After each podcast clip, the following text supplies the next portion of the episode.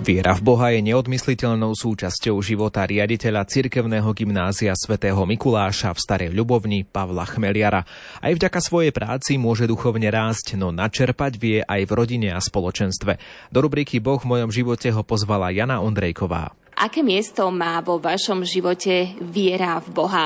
Možno to je už ako taká fráza, ale naozaj dáva môjmu životu zmysel. Neviem si veľmi predstaviť, že by som bol neveriaci a videl zmysel utrpenia alebo nejakej obety. Čiže je to naozaj zmysel môjho života. Pochádzate z veriacej rodiny? Ak áno, tak ako si spomínate na ten duchovný život vo svojom detstve? Moji rodičia boli, dá sa povedať, robotníci, roľníci. Bol som 5. dieťa v rodine, najmladší.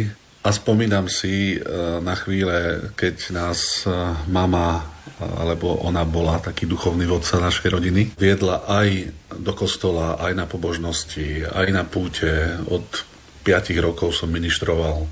Končil som vlastne, keď som sa až oženil v 25.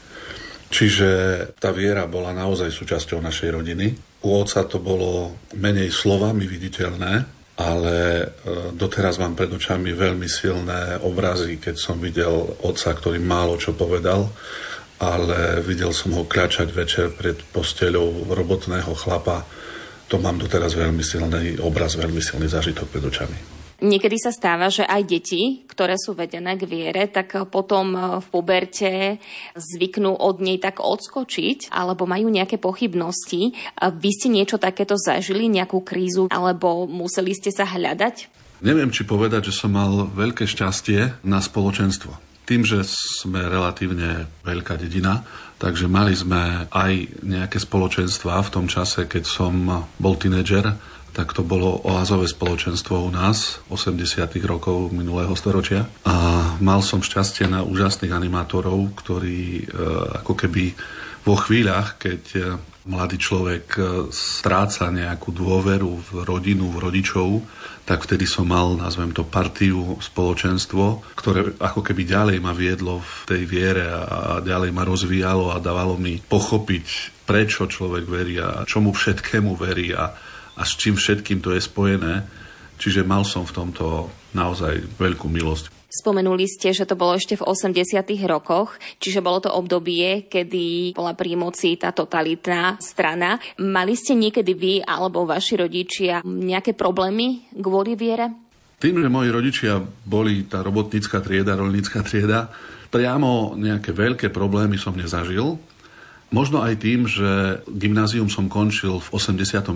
roku, čiže tesne pred revolúciou, ale pamätám si na také možno drobnosti v tomto, že aj pri prihláške na vysokú školu triedny profesor z gymnázia musel napísať nejaké hodnotenie a to hodnotenie muselo obsahovať aj nejakú časť, ktorá sa týkala viery a v mojom prípade ma chcel nejako, nazvem to, ospravedlniť, tak tam napísal takú vetičku, že pochádza zo silne religióznej rodiny, preto má idealistický svetonázor. Čiže už aj tie hodnotenia, ktoré dávali nám naši profesori, nás možno predurčovali alebo diskvalifikovali z niektorých profesí. Viem, že môj najbližší kamarát v tom čase zase dostal hodnotenie podobné, ale inými slovami a on sám hovoril, že kvôli tomu sa nedostal na vysokú školu. Ale aj cez prázdniny práve medzi gymnáziom a vysokou školou sme boli na duchovnej akcii a vymákli nás policajti, pohraničiari, spísali si naše údaje a viem, že naše údaje boli zapísané na polícii a keby o tie 2 mesiace potom sa neboli udiali zmeny, tak zrejme by sme mali problémy. Karta sa obratila. Dnes ste riaditeľom Cirkevného gymnázia svätého Mikuláša v Starej Ľubovni. Čo vám dáva táto práca do toho duchovného života? Toto je pre mňa zase ďalší neskutočný dar, keď si často uvedomujem, že v pracovnej dobe mám šancu svoju vieru ako keby rozvíjať a ďalej v nej rásť. A toto v mnohých iných profesiách, alebo aj v tej istej profesii, ale v inej škole nemajú šancu veriaci učitelia. Toto by som doprial naozaj všetkým veriacim učiteľom, aby mali šancu učiť na cirkevných školách, lebo prežívanie cirkevného roka, sviatkov, veď už samotný výchovný program cirkevnej školy je zameraný na to, že aj rozvíjať duchovnú oblasť. A to už sa týka priamo žiakov alebo aj učiteľov, takže je to čosi famózne. Keby sme to možno vedeli konkretizovať, čo vám viera dáva do života? Vedeli by ste si napríklad predstaviť život bez Boha? Keď už som spomínal, že zmysel obety a utrpenia, viem, že aj mnohí neveriaci ľudia dokážu žiť šťastne a hodnotne, ale v mojom prípade si to naozaj neviem veľmi predstaviť, že ak by som bol neveriaci, tak asi by som žil veľmi hedonisticky a nejaká obeta, nejaký hĺbší zmysel utrpenia by som asi ťažko hľadal. Takže toto naozaj je pre mňa také silné a možno ešte by som to rozvinul v tom, že aj vďaka tej viere mám nejaké spoločenstvo kamarátov, rodín, na ktorých sa môžem totálne, maximálne spoľahnúť 100%, že až by som povedal, že im verím viacej ako sebe.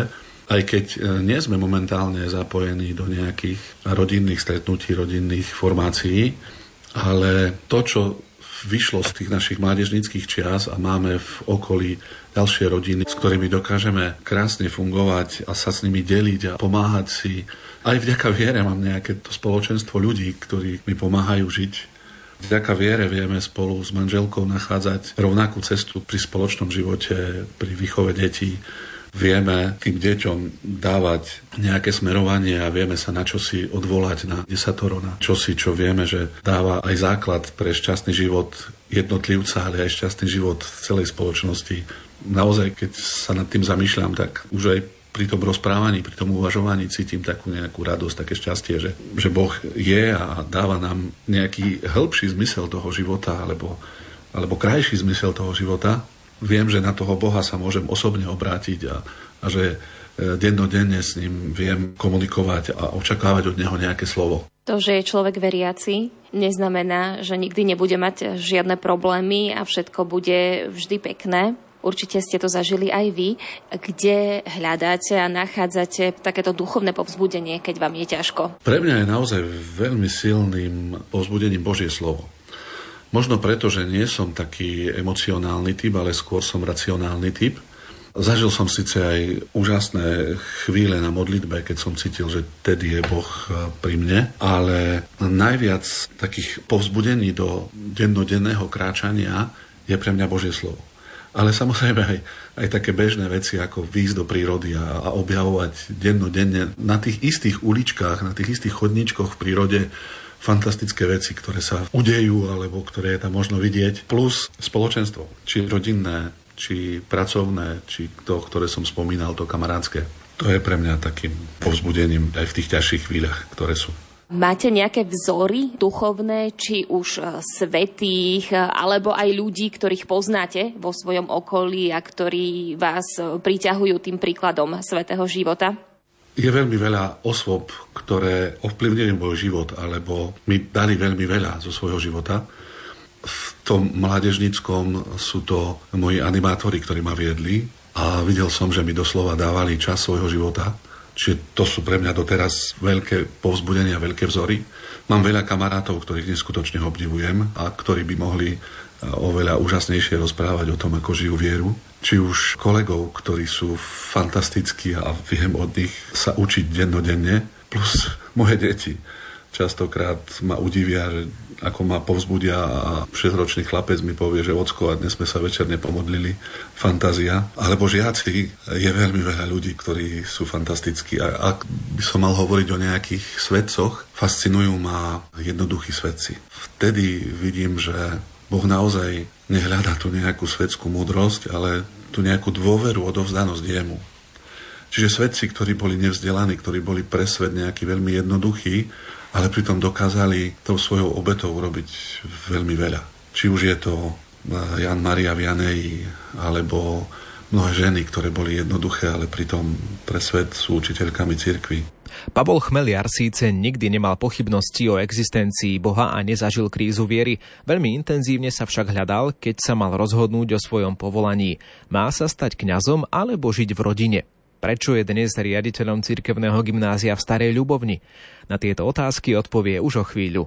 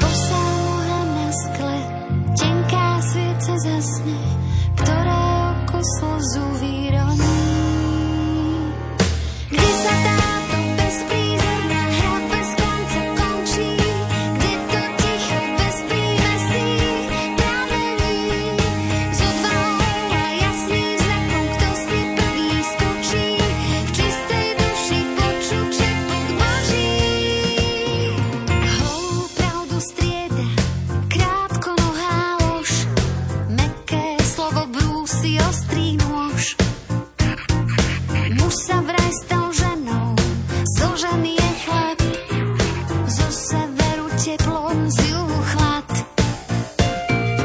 Posáňa na skle, tenká svieca zhasne, ktoré oko slzu vyroní.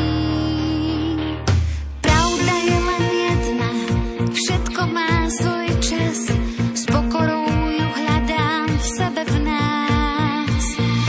Nedržím ju v rukách, ale nemám strach, Bože dobrý, zotri z duše prach.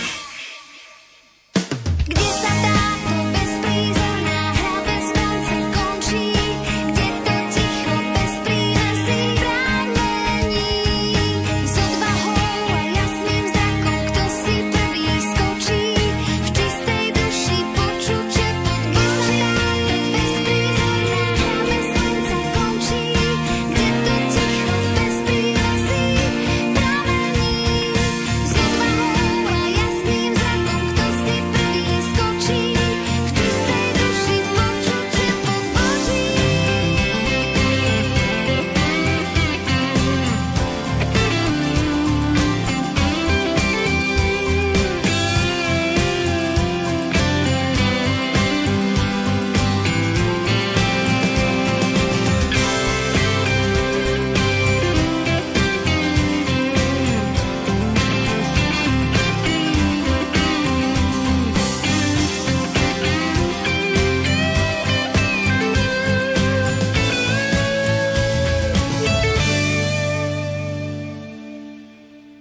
Naladené máte Rádio Lumena, počúvate naše svedectvo Boh v mojom živote.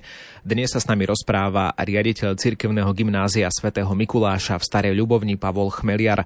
Pochádza z veriacej rodiny a vo viere vychováva aj svoje deti. Ako dospievajúci mladík uvažoval nad kňazstvom. Nakoniec sa však rozhodol inak. Prečo? Vysvetlil to Jane Ondrejkovej. Často som mal také zvláštne chvíle, keď iní moji kamaráti rozprávali o svedectvách svojho života, kde zažili nejaké obrátenie, nejaký silný moment s Bohom. A ja som mal problém rozprávať také svedectvá, lebo som nenachádzal takýto bod.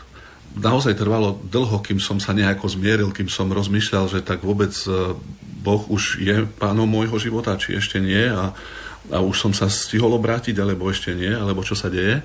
Ale súviselo to zrejme s tým, že od malička som bol vedený viere a ako som vravel, že tie spoločenstva ma už v 13 rokoch dostávali na duchovné akcie a na modlitby a na hľadanie zmyslu života. Pamätám si, že v nejakých 13 rokoch som na prvej evangelizácii odovzdal vedome život Bohu a že chcem, aby bol môjim pánom. A potom sa to opakovalo veľmi veľakrát a nenachádzal som nejakú výraznú zmenu v svojom živote a to ma nejako aj tak rozladzovalo. Hľadal som, ako mám ja svojim životom slúžiť Bohu a ľuďom. Mnohí a možno hlavne moja mama verili v to, že sa stanem kňazom.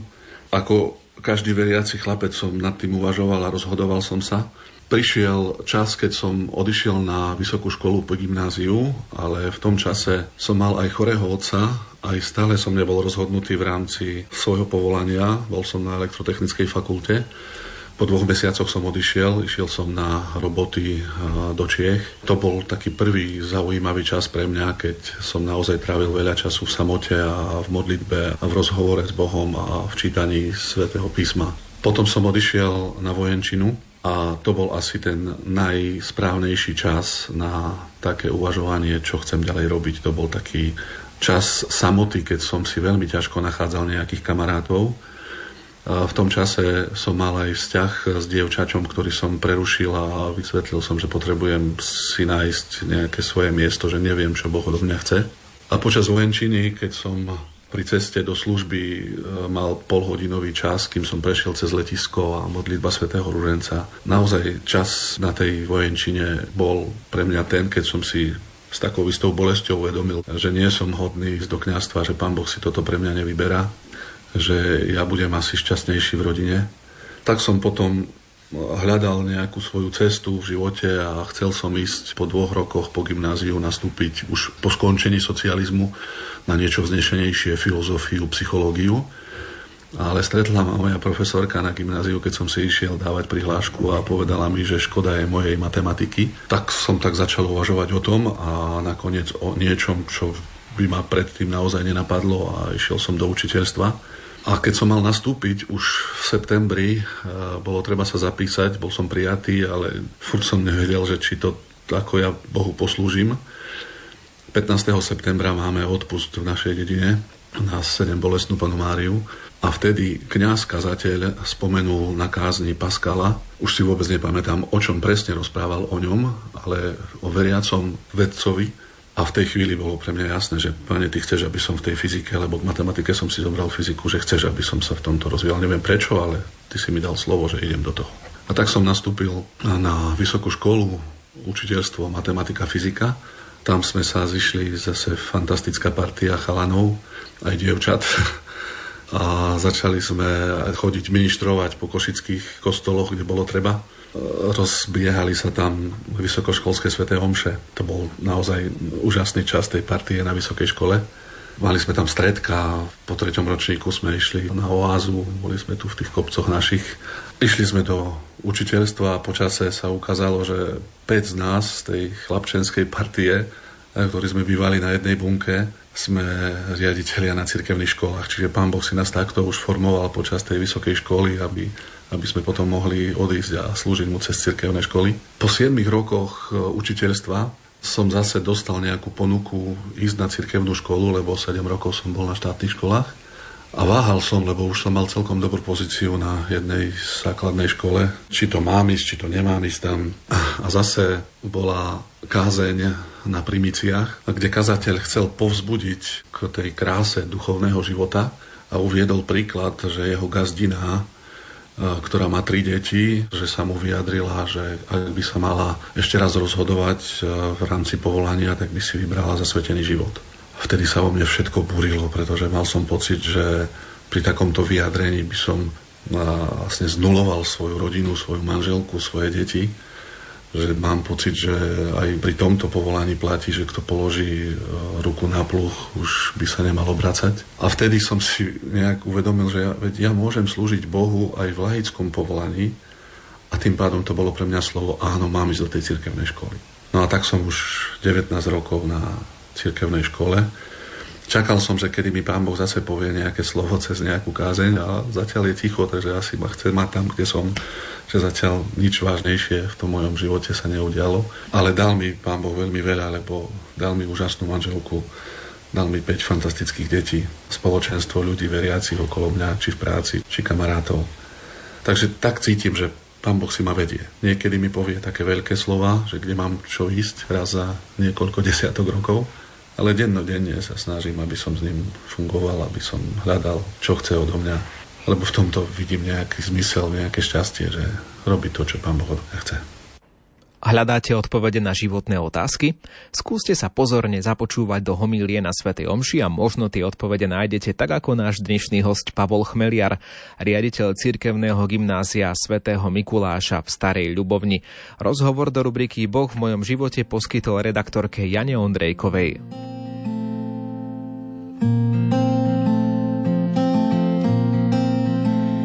Dávam všetko, čo mám. Nič nenechávam pod posteľou, len ty rukou smelou ma držíš rád, keď toľkokrát príde pád. Dáš mi túžby a čierny čaj, pošepkáš mi, no tak sa maj. A keď nevidím, ty rozfúš strachou, čo blúdia okolo nás. Dýchaš so mnou radosť i žiaľ,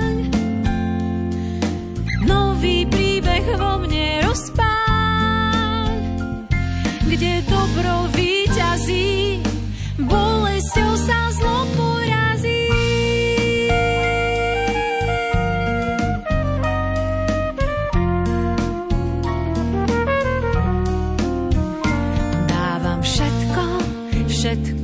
Čo mám, nič nenechávam pod posteľou, len ty rukou smelou ma držíš rád, keď to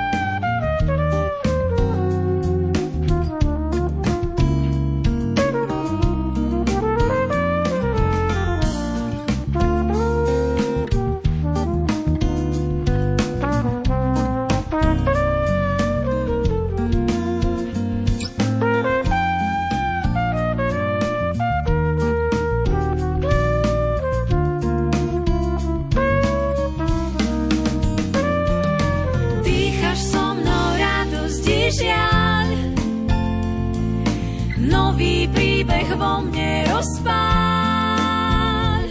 kde dobro víťazí, bolesťou sa zlo porazí.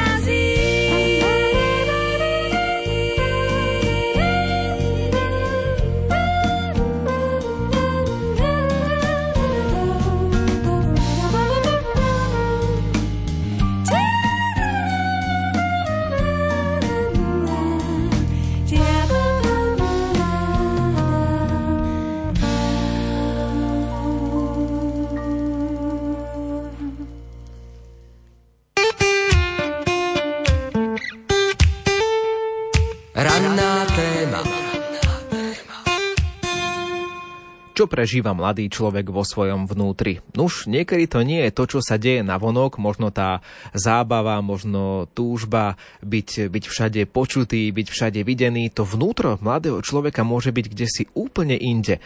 Často môže prežívať aj to, čo zaznelo na otváracom ceremoniáli Národného stretnutia mládeže T22 v Trenčíne. Práve včera veľmi mi tak rezonovali tie slová, ktoré možno sú takou výpovedou mladej duše dnešného človeka. Nikto mi nerozumie, nikto ma nepochváli, som sklamaný a nikto ma nečaká. Hneď som si ich zapísal, ako som to počul a myslel som na dnešnú rannú tému, že aj takéto beznádejné situácie niekedy prežíva mladý človek. A som zvedavý, či ste aj vy vo svojej mladosti prežívali možno podobné pocity a čo vám pomohlo prekonať takúto neistotu. Daniela nám napísala do dnešnej rannej témy: mladosť bola pre mňa najťažším obdobím. Zomreli mi rodičia, mama, to som bola ešte tínedžerka, otec o 8 rokov tiež nás opustil.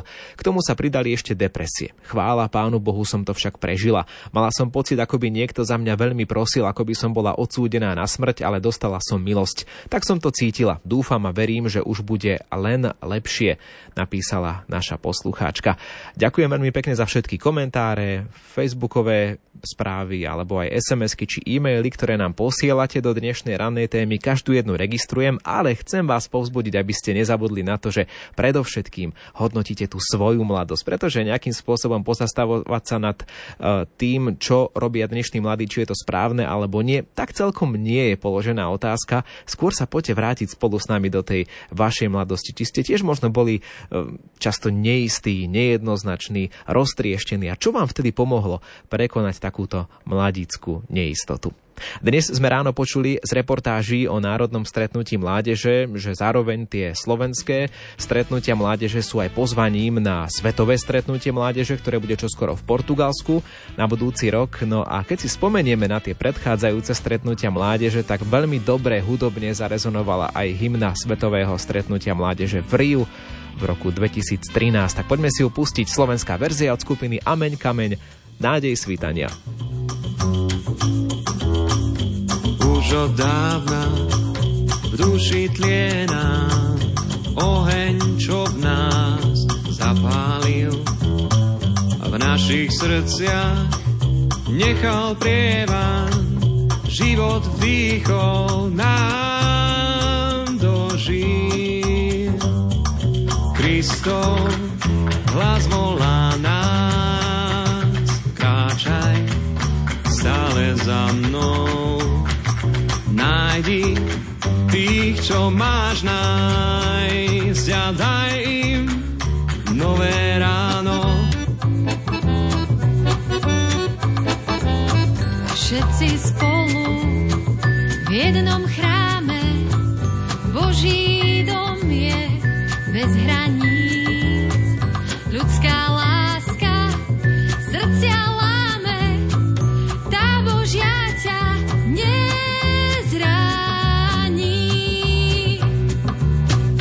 veľkých diaľov a či zblízka, tu je každý s každým brat. Jeho milosť si ťa získa, naučí ťa mať svet rád. Kristov hlas volá nás, kráčaj stále za mnou.